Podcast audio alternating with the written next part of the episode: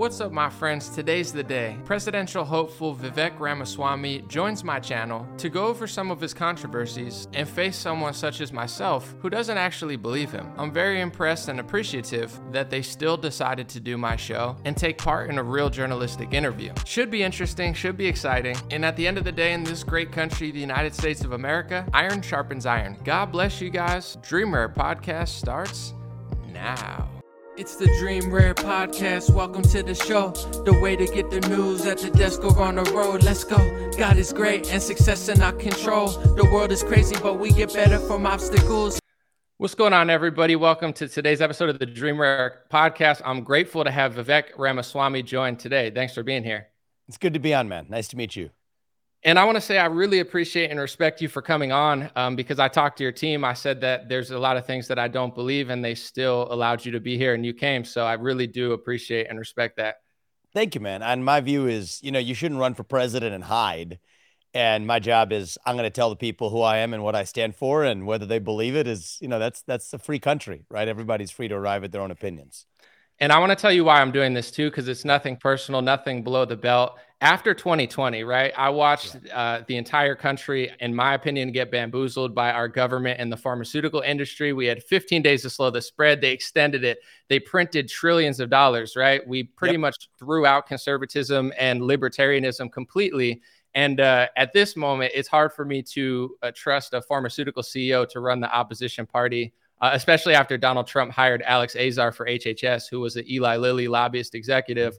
Um, I, I, wasn't thrilled with how our presidency turned out, so that's why you know I'm kind of bringing you here to ask a few questions. And can I just say something at the outset about that, which is that honestly, part of the reason I'm here is that people like you were way ahead of where every GOP politician who's in this race for president included was when it came to when we look back, how would we learn about doing things under the same circumstances again?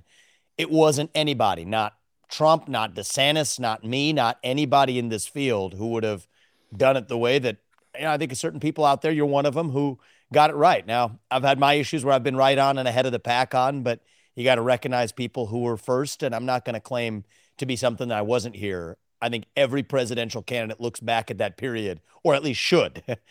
I'm man enough to say it, but to say that, you know what, there's some things we got wrong. We better not get that wrong again next time around. Appreciate it. I want to get through to a few things. I know we have limited time. So I just want to read this quote. It's from your book, Nation of Victims, which I actually purchased on Kindle to make sure that it was legit. I didn't want to go off other sources. You know, you wrote, it was a dark day for democracy. The loser of the last election refuted to, refused to concede the race claimed the election was stolen and raised hundreds of millions of dollars from loyal supporters and is considering running for executive office again. I'm referring, of course, to Donald Trump, where you compared him in that chapter to Stacey Abrams as a sore loser. Um, do you still stand by that? So, and, and you read the whole chapter, right? Because that entire line you read, that was the opening lines of the chapter where I said, I'm, of course, referring to Stacey Abrams, right? So what I did there, yep, Donald yep, Trump absolutely, well. absolutely. Yeah. I just want people to who haven't read the book to understand because everything is. I mean, there's a tone I'm bringing to this. Okay, I want to unite the country, and would I have handled the way that you know Donald Trump handled the lead up to January 6th? No, I would have handled it very differently. I've been very clear about things I would have done. I'm in this race for a reason, but my view is none of that was illegal, and I think where I have gone vehement in recent months on this in the last six months is when they then start prosecuting him for bad judgments, that changes my emphasis. Okay. My emphasis is on we can't be a country where the party in power uses police force to indict its political opponents, which is probably why I have been by far the clearest voice in the GOP that if I'm elected, I would pardon Trump. I think they need to drop the investigations now. I think this sets a dangerous precedent for our country. But that is different from saying that I would have done everything the same way that he did. And I think we've got to be able to draw those distinctions. I did at the time. In fact, I wrote an op ed in the Wall Street Journal even before Nation of Victims. What was January 10th, or it was four days or so after what happened on January 6, 2021, saying that the reason that this happened was systematic censorship in the year leading up to January 6, 2021. Now, people ask me, Oh, are you defending Trump's behavior? I said it at the time. I said, No, I think his behavior was bad on that day. I would have handled the situation really differently. But we've got to be able to draw those distinctions and say Trump didn't cause January 6th, censorship did. Let's speak the truth. Does that mean I applaud the way he handled it? No, I don't. And that's the way I draw these distinctions. Great. I uh, I watched your DC Draino and Candace Owens interview, and when they brought it up, you said it was airlifted and satirical. I felt like you were misleading the audience, trying to make them think that you didn't say it. I just want to read this here because my issue is not that you think that Trump's a sore loser like Stacey Abrams, or if you didn't, I'm just not sure which one you actually believe. Because in the book, I'm just going to read uh, another part. It yep. says, so, so I was especially disappointed when I saw President Trump take a page from Stacey Abrams' playbook his claims were just as weak as Abrams. She claimed voter suppression. He claimed voter fraud. And you went on to say how his claims of voter fraud were ridiculous and you didn't agree with them. But then on Candace Owens' thing, you said that you did believe in ballot fraud and election fraud when they yeah. contacted you. So I'm just wondering which one is you, the one that you sure. wrote a year ago or the one on Candace's show for, for their audience? Hey, so, so I'll be honest about this. I've been clear. If you read also Woke Inc., the book before Nation of Victims, where I was clear about this, the form of election interference that I think changed the outcome of the election, and I think we do think it changed the outcome of the election, was big tech's interference. Okay. Search algorithms changing what did and didn't show up on Google searches. The Hunter Biden laptop story being systematically suppressed. Yes, I've been clear even since my first book in Woke Inc. that I believe that this actually is dangerous, changed the outcome of the election. Now, at the time I wrote Nation of Victims, I wasn't in politics. I'm not, I'm not, I'm coming from the business world. I will say that over the last year, as people have, including some people in the conservative movement who are friends, have pushed back and have said, hey, listen up. Here's actual data, hard data of ballot harvesting and otherwise, some of which was illegal. I am now persuaded that there was ballot fraud. I'm not yet persuaded that it was of a scale that we know could have changed the election result. So that's where I'm at now. And that's what I've said it all along at every step of the way. And, you know, just so people are aware of my background, I'm not a politician. Okay. I came out of the world of business. I didn't come out of the birth canal spouting the standard Republican talking points. I come to my views with experience. If people present data, I'm always open to actually evolving my perspectives. But that's where I've been at, and so I've been so clear just, pretty much at every step of the way. Just to be clear, yeah, in the book, it's it, you mock Trump for believing in voter fraud. On Candace's show, you said you believe there was ballot and election fraud. Which, like, just a clear yes or no yeah. answer. Which one? I believe that there was ballot and election fraud. I think we have clear evidence of that, but I have not seen evidence that it was of a scale that would have changed the election. And, and just to be clear, I, would challenge you back because I know you're you're honest and a straight shooter as well. Read what I said in the book, right? I think the line I used in the book was, "I have yet to see evidence that that would have changed the outcome of the election." I think that's the exact line I used. Now, here's what I also think is Stacey Abrams, and that's where most of my chapter was focused, is a sore loser who never accepted the outcome of that election. Neither did Hillary Clinton.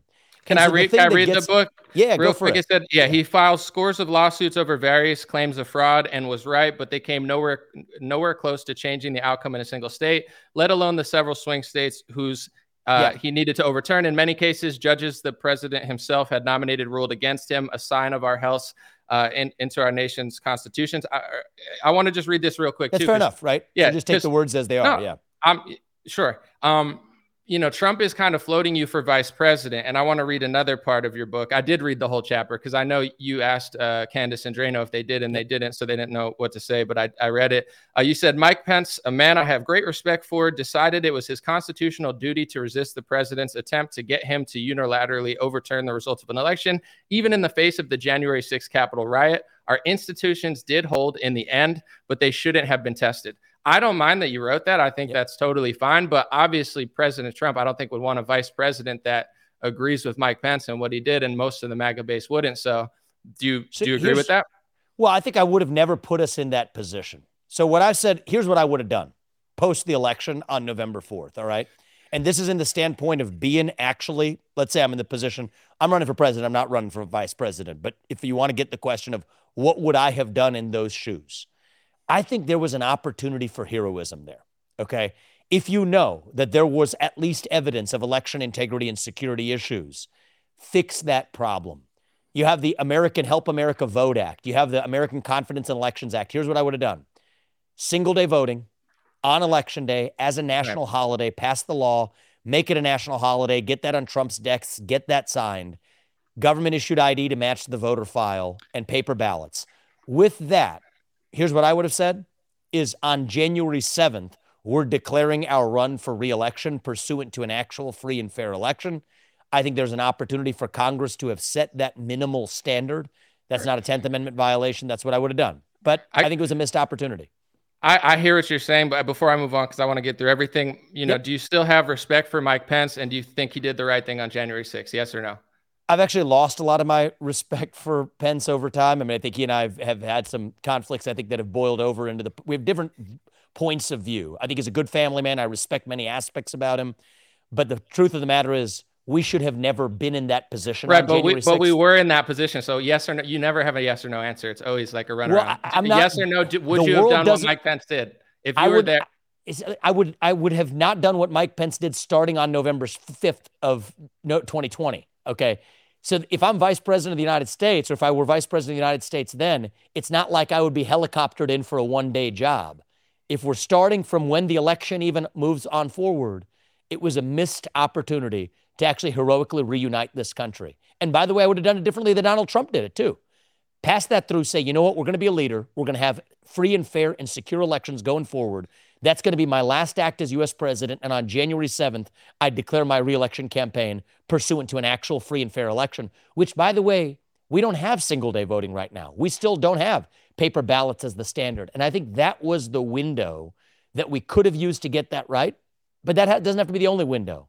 I'm running for president because I do want to get a lot of these issues right to reunite the country.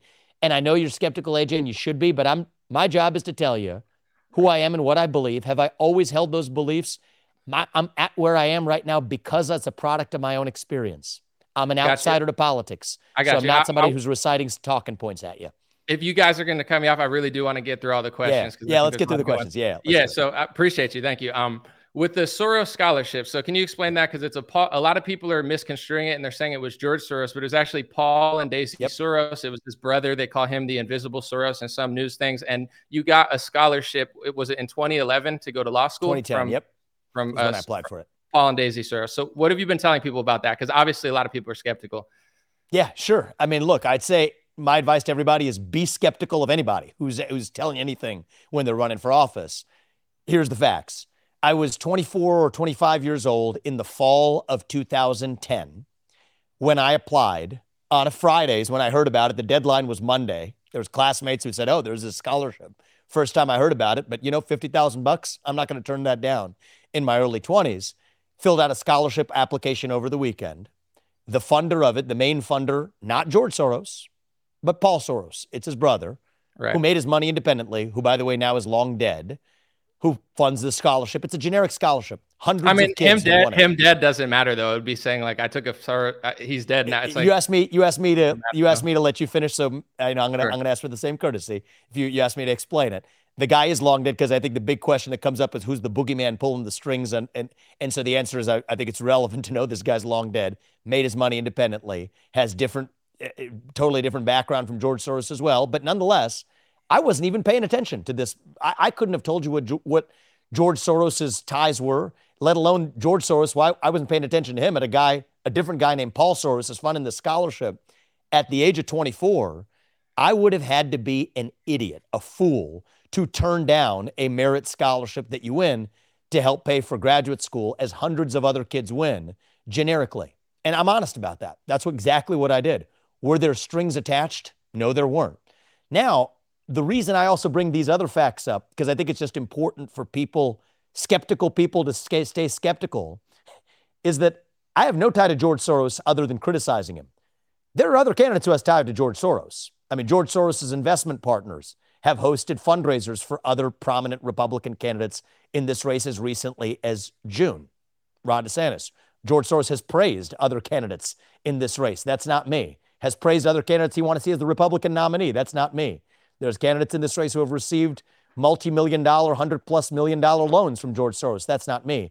I'm not saying that to disqualify the other candidates, but I am saying that when people get a lot of information, yes, be skeptical, but be skeptical where it's coming from too. And for right. my part, yes, I'm honest about it. I took a 24 year old scholarship in the year 2010 from a guy who's related to George Soros. You know, if that's going to stop somebody to say they shouldn't vote for me, that's their decision. But I think that anybody who would have turned that down should not be allowed anywhere near the White House doing trade deals on behalf of this country either. Uh, you say you're being honest. I heard two interviews. I quoted you. You said, when I didn't have the money and back when I didn't have a lot of money to do it. Those are direct quotes from you. Uh, Fox Digital News did a report and they said that the uh, the year that you took the award yeah. from Soros, you had I saw that. $2.2 million that year and a million over a million dollars for three years total. So can I address you, the facts? Do you really need the money or, or are you just saying that? Well, let me address a couple of facts right there. So how do people know that? One thing they should know is it's because I did something that no presidential candidate has ever done. And I was aware of what I've said and when I've released it. We published 20 years of tax returns. Nobody who's running for US president has published 20 years of tax returns, certainly not somebody who's been successful in business. And the reason is I believe transparency is important. That's an I, I would love for every other political candidate to do that. None of them do it because they want to hide. So I voluntarily, in the early weeks of this campaign, put that on on the internet for everybody to see. Anybody who on your show who's visiting, media or anybody else can see it for themselves. Now, if you want to interpret that correctly, so let me just tell you, if yeah. you want to get to the facts, I mean, I don't think these facts matter at all, but if, if you care about them, I'll go into them. Fall of 2010, I applied. My first major payday at the hedge fund I was working for was the year end bonus I got in 2010. And then my real big payday then came in 2011. So at the time I applied for that scholarship, yeah, I didn't have. My parents know, me know, had not earned big time money. So the fall of 2010, when I applied, absolutely. Now, at the year end 2010, December 31st, for people in the finance industry, that's when you know that was a biggest paycheck by an order of magnitude I've ever gotten. And then 2011, it just kept going up from there. But the other thing I'll say is to anybody else who's young and receiving advice, even if you have a million dollars in the bank account and somebody gives you a $50,000 scholarship, yeah, take it. Don't take it if there's strings attached and they say you can't say certain things. Turn down that money. But yeah, right. if you have a million bucks and somebody gives you 50 grand more and you earned it, go for it and take it too. Turns out though that that wasn't even the position I was in. It was the following year, and you want to match up the tax returns, do the facts right. The reason I've done it is so that everybody else has full transparency. And so I just think it's important that people understand that. Well, just real quick before we move on, the Fox Digital News report says you made a, over a million year uh, a million dollars three years prior, and then that year you made two point two. So, I mean, if you say you know if you get free money, take it. That's one thing. If you say I don't have the money, uh, that's fair. Well, to tell you the truth, compared to where I am right now, it, no, I mean, put yourself in the. I mean, it wasn't a need based scholarship; it's a merit scholarship. But I say that you know what, I, I am wealthy now. Okay, I was not wealthy by the standards that I used to judge that back then. And yes, $50,000 meant a heck of a lot to me when I was 24 years old. All right. I can't, you can look up my tax returns post tax, the way you accumulated. Had I earned a few hundred thousand dollars? Yes. Leading up to that, did it become millions later and hundreds of millions later? Yes, it did. At the age of 24, it wasn't. 50,000 bucks meant a lot to me, and I was smart to take it. And I would advise any other young person to do the same thing. Cool. Yeah. Before we move on to, I just saw this. This was on the Paul and Daisy Soros website. They were bragging about you pursuing the potential of abandoned pharmaceuticals. That guy right there, they said that he he had contacted you because he saw you on the Soros website. And there, this is, I believe, Axovant, which is the four times failed drug that you bought from GlaxoSmithKline and then it, that large IPO that they're bragging about, it actually caved, right? It went from like two hundred dollars stock to like a thirty. Yeah, you want, me, you want me to just tell you about that whole experience because I I can I, I can. I, would, I we could, I, am down to talk about it later since I'm kind of in a rush. If you guys aren't going to give me as much time because I have a lot of stuff to get through, so do you want to move on and then we can talk about Axovant later?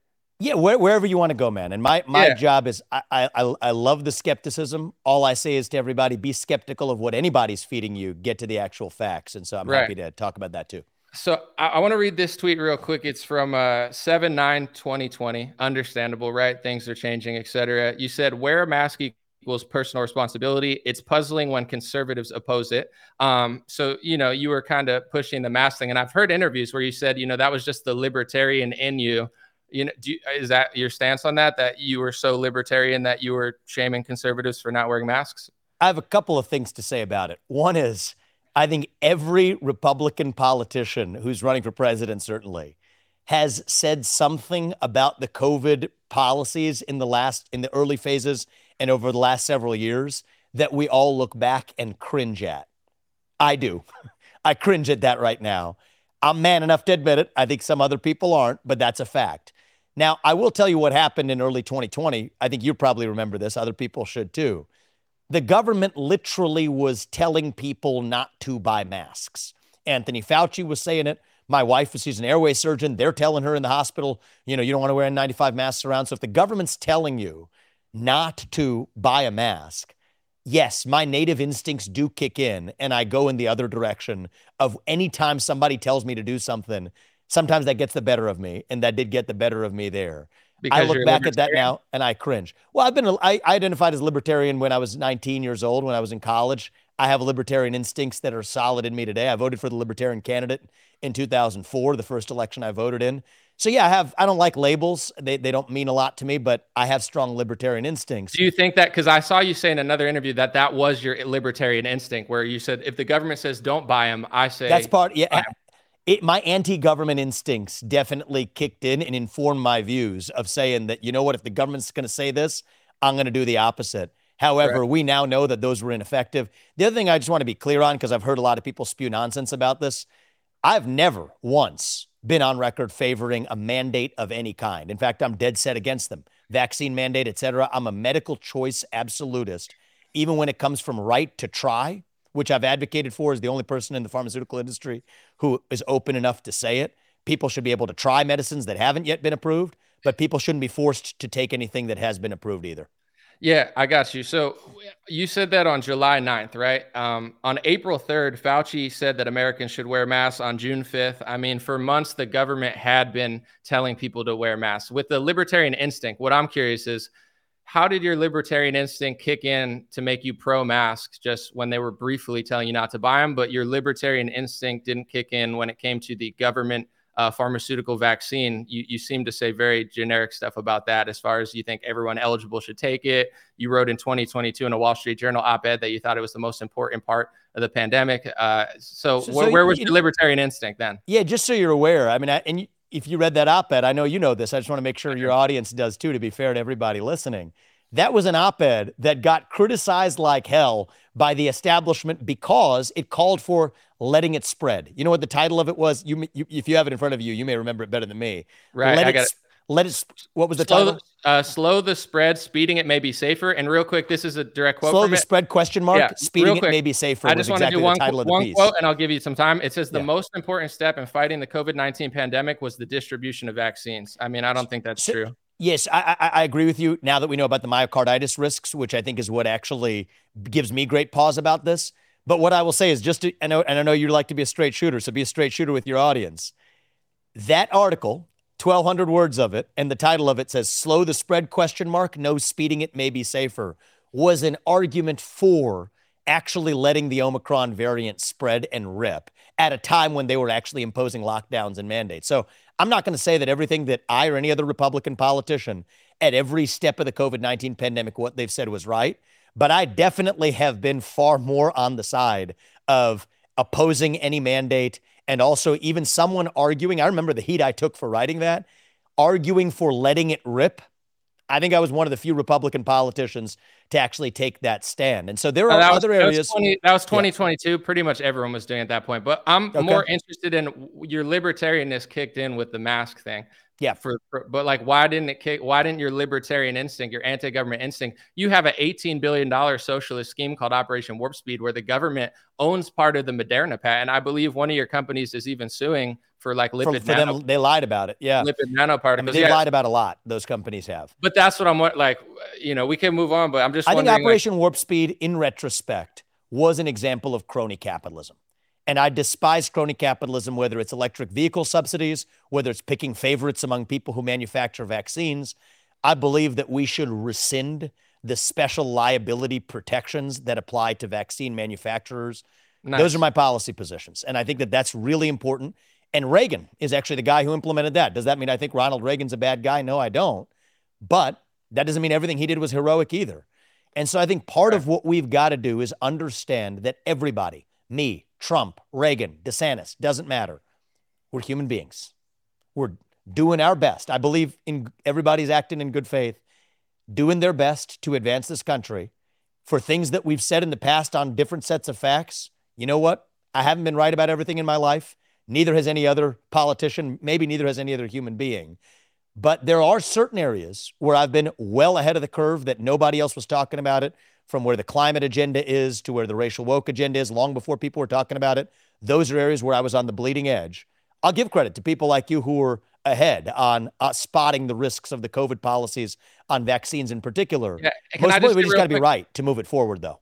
The, I didn't even finish college. I mean, I'm not stupid. I dropped out to pursue my career, but in general, wh- I believe it was a third grade math equation, a lot of this stuff. So why do you think I was able to figure it out, but not you, not Trump? I believe it was because at the time you were working in the biotech pharmaceutical industry. So that's what you were doing. You were focused on sucking up money, advancing your company. You weren't really concerned with what we were dealing with or the truth about it. Because if I can do it with a calculator, I think you could have done it or Trump could have done it. But Trump hired uh, Alex Azar, a pharmacy executive lobbyist. Trump took a million dollars from Pfizer. Trump had meetings with Bill Gates in 2018 where Bill Gates told him about uh, modernizing flu vaccines. And in 2019, before the pandemic, Trump passed an executive order for that. So I don't think that I'm so smart that I just had the foresight. I think that I actually care. And Trump was being a politician that I believe sold out to Big Pharma, and I think you were working with Big Pharma. So I don't, I don't think I had insight. I just think you care now because hey, you're running for president. No, I mean I think everybody wears their different hats and has their perspectives of what they're focused on. I was in the middle of writing Woke Inc., which is my first book. I was not writing a book about the lockdown policy, so where I was going deep was on the woke industrial complex as it related to corporate America. Keep in mind, I had just stepped down from my job as a biotech CEO precisely because I had to make statements or on behalf of Black Lives Matter, as every biotech CEO was browbeaten to do. I refused to do it. And yes, I have made sacrifices to advance my own convictions. That was a real trade off. You take a big trade off, but you want to speak your mind openly. That was the area where I was most focused at the time, but paying attention to what was going on because I wasn't a policymaker. But all I would say is you're right. Your criticisms of me, your criticisms of Trump, be even handed. I mean, Ron DeSantis has called Ron DeSantis, eh, called Fauci during that period. And I respect him for changing his mind, but called him a really, really, really good job and really, really good ally. Every Republican politician who's running for office has made some cringeworthy statements about COVID and should be held to account for it. Right. For my part, I'm willing to be man enough to actually say it. And I, I wish that other people should too. And the only way we're going to do is by setting an example. So I'm not I'm, perfect. I'm going to say I'm, that honestly. I'm even handed on it. I promise you. I want to say too, with yeah. you stepped down as a chairman in uh, 2023 from your pharmaceutical company, right? In 2023. Right you before I down. ran for president is when I stepped right. off the board. The board. I stepped 20- down as CEO in January of 2021. Okay, but you were on the board in 2023, right? Before you I was one ran. of the one of the 10 board members or so. Yeah. And in 2022, your company partnered with Pfizer that to create a new company, correct? Yeah, there was I mean the whole business model of the company I founded was to pick up drugs that other companies had abandoned or left behind. And so there's one deal of some drug that Pfizer was developing that Roivant took over some rights to. I was right. on the board, not involved with it. But, you know, there was a separate deal that the company had done with Pfizer longer ago, back when I was CEO too. It's probably about a 200 deals the company has done. It's a licensing business. And right. so that's exactly how it worked. Yeah, not not my favorite company, but I understand that's not mine either. Not mine um, either. In 2021, in August or August 21st, I'm sorry, I'm sorry, August 15th, 2021, you said, Well said, George Soros. I consider Mr. Xi the most dangerous enemy of open societies in the world. And you pretty much just shared and co signed his Wall Street Journal op ed. So, my question to you is uh, uh, now that you're running for Republican president, do you think tweeting well said George Soros looks good? And also, when you say enemy of open societies, George Soros's worldview of open society is a worldview I don't subscribe to. So, yeah, what do you think that means? Yeah, absolutely. And so, you know what? Probably doesn't sound good, but you know what? In that narrow instance, I actually do stand by it because I think Xi Jinping is the greatest threat that we face, and we got to wake up to it. Communist China is the number one threat that we face. And so, I, yes, think about this, right? I've already published Woke Inc. Put yourself in my headspace because this actually allows people to understand what's going on. I've been critical of George Soros heading into that. But even if George Soros is going to say something in the Wall Street Journal at a time when Republicans are still bending the knee to Xi Jinping, and he says Xi Jinping is the greatest threat to free societies, and you know what? I purposely, I knew what I was doing. I said, open, even this guy, not yeah, free societies, open societies, which is the name of that, that's the name of that's the name of his article. And I posted it on Twitter and I said, well said, because you know what? Xi Jinping is the biggest threat we face. And so just because somebody I disagree with vehemently on a lot of issues, because they say Xi Jinping's bad, that's not going to make me say Xi Jinping's good. I, I actually think it's a good thing in this country if we get to a place where both Democrats and Republicans wake up to the fact that communist China, not the USSR, which doesn't exist anymore, which is why I'm against the war in Ukraine. I think we have a foreign policy establishment in both parties that has its head in the sand. And yes, anybody in the United States who recognizes that China's the top threat we face, that we have to cut the cord on dependence in our links, yeah, even if I disagree with them on everything and I've been critical as I have, you know what? I'm still going to speak the truth when it comes to whether, and I don't care whether that looks good or not. It's exactly right. what I'm going to do. I wonder why Soros feels that way. It's interesting. But I want to say if like DeSantis or Mitch McConnell, if they had done business in China before they were in office, do you think like people have a right to have a red flag and be like, is that what are they doing there? Well, I think, yeah, absolutely. And to be honest with you, I have, I wrote my whole book, Woke Inc. I go through the experiences of my first business, major business at least, that I founded. I did do business in China. I see how ugly it is. You can't do business in China if you're critical of the CCP. Honestly, from any business, if they criticize the United States, they roll out the red carpet. So I started my second major business, Strive. It's an asset management firm. I don't know if you know much about Strive, but it competes with BlackRock and State Street and Vanguard by rejecting the ESG orthodoxy. I did something that no major US asset manager has ever done. I made a day one commitment that Strive would never do business in China. And as I said at the beginning, man, I came to my views because of my experiences. I did not come out of the birth canal spouting Republican talking points. Right. Even in my 20s, I really was wasn't particularly political, but I came to my views especially on China because of my experiences. And so yes, I talk about that openly, which is why I've been the most vocal CEO against China and in favor of cutting the cord of probably any CEO in the United States. And I challenge you to find one who's been even more vocal than me on it. Speaking of BlackRock, uh, Newsweek reported recently that while you've been uh, openly vocal against ESG policies, that Roivant, your company's major institutional investors, include Morgan Stanley, Viking Global, and BlackRock, the very firms he criticizes, are among his largest stakeholders, owning yeah. over uh, 500 million shares in your company. It's hilarious, right? So, so you want to know? It is. It is. Yeah. It, it, and the, the thing that makes it hilarious is that people have to know how the system works, right? Don't be duped by anybody. You want to know why BlackRock's the top shareholder of every American company that's publicly listed? The company I founded is listed on the stock exchange. Well, you want to know the way it works is BlackRock, State Street, and Vanguard automatically own your companies, whether or not you have a choice in the matter. You don't choose your shareholders as a public company. And you want to know what's even more broken about it? People should know this. Your own retirement accounts, your own investment accounts are being used without your knowledge to vote for toxic policies in corporate America's boardrooms.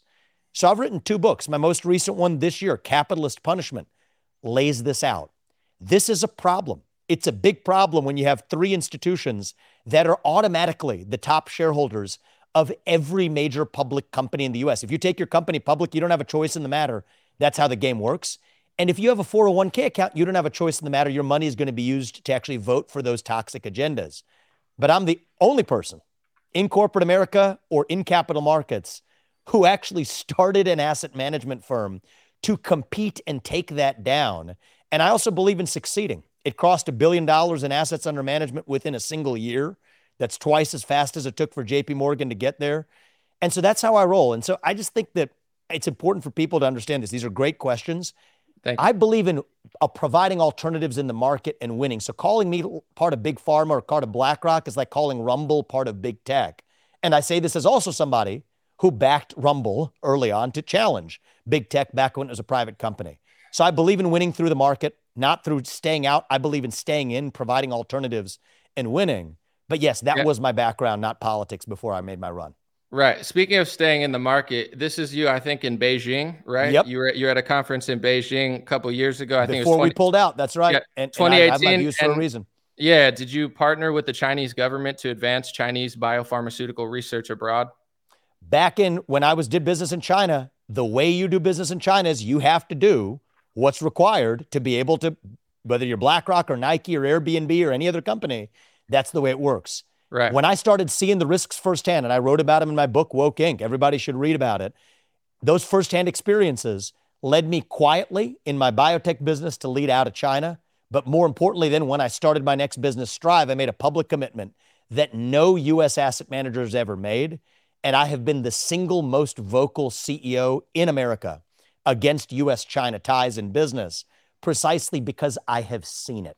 So, yes, it's my experiences that got me to my views.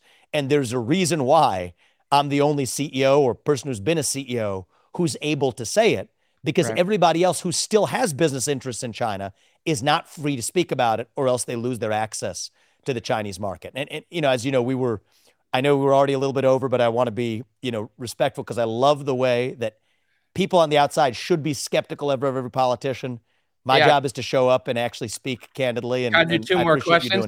Can I, can I, do two more questions or no? We're, we're about 10 minutes into the next guy, but I also, if you want to go quickly, I also respect yeah. you and I want you to be able to, to get Thank those you. off your chest. Yeah. So with Axovant, your company that was the largest IPO, I believe, in the biotech pharmaceutical world of all time. Yeah. It said uh, your mother and your brother, who are physicians, were on the uh, in the company.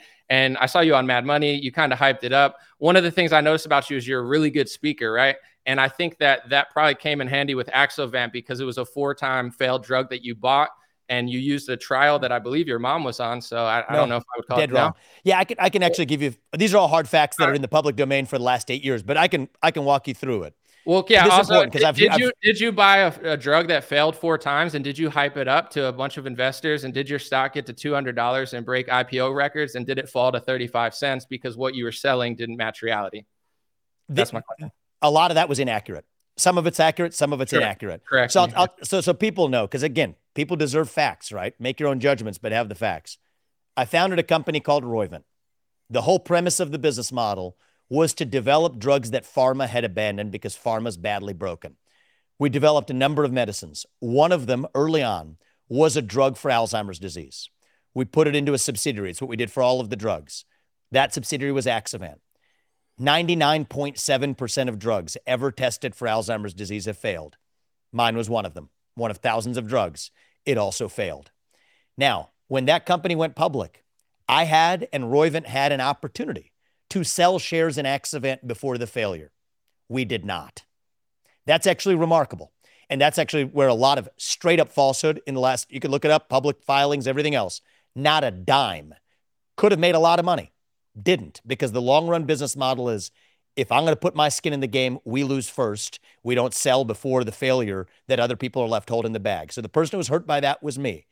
But well, can I, I just say real quick? Yeah, absolutely. Yeah, your your net worth is almost a billion dollars, which is great. It's a capital. And you know how it got there. Let me just. But, no, no. but, real quick, I'm just saying you have a bunch of shell companies. So when that one fails, you act like it hurt you so bad. It did hurt initially. that into the public uh, allowed you to. I mean, you were in China with Sinovant. You were working with the NIH, yeah. according to. But you want facts, man. You don't want to be. You don't want to yeah. buy somebody else's narrative that they fed you either. So so literally in the last weeks they said, "Oh, Vivek sold shares."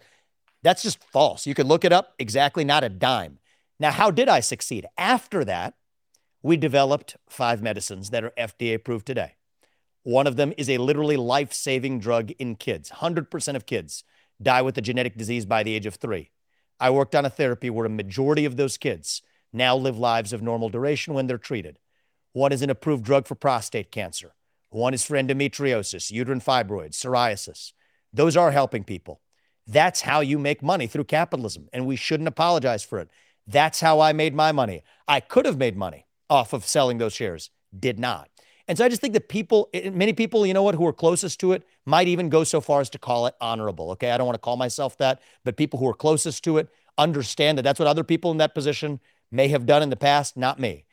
And so I just think it's important that people have actually hard facts because we live in a world where, you know, people can say anything on the internet. And I believe in a free internet.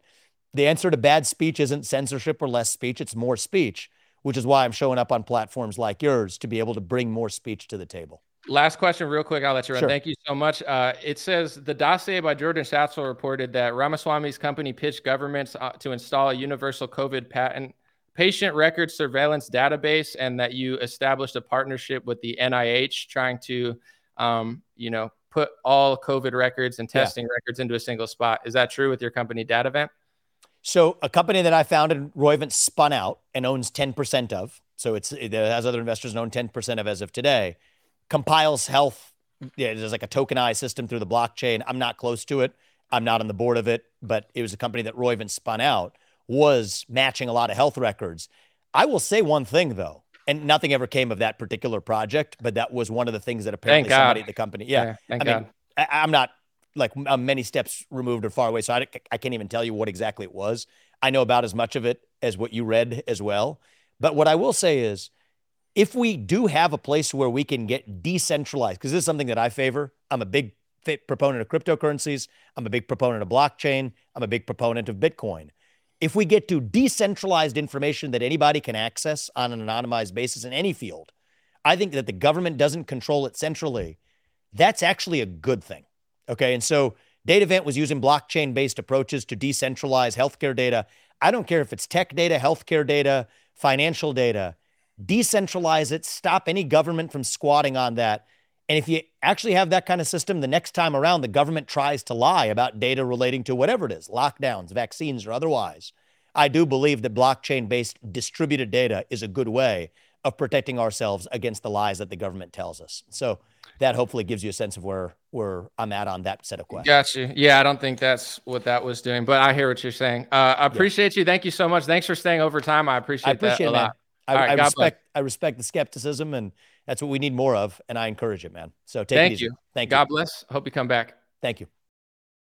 Hey, what's going on, my friends? Just a few ways to stay in touch and support if you'd like to. The first way is dreamrare.com. We have blue beanies, black beanies, pink hats, other colored hats, freedom versus tyranny shirts, Stay blessed long sleeve, God is great long sleeve, and lots of more cool items coming soon. Dreamrare.com. Check out the shop to support. Everything's made in the United States. Handpicked by me. Patreon.com slash rare talk for $5 a month. You can help support me, support the show. If you haven't noticed, unlike other channels, I don't work with very many sponsors, sometimes none at all. And part of the way I'm able to do that is with the dreamrare.com shop and patreon.com slash rare talk. So thank you guys for keeping the show free, unimpeded, uninterrupted. I'm forever grateful My free email list is stayintouchwithme.com, so check the links below in the description or just type in on any browser stayintouchwithme.com, all one word. You'll find my email list, put it in there, and it's the least annoying email list you'll ever be on. I barely use it because I don't like getting emailed every day or every week, it's annoying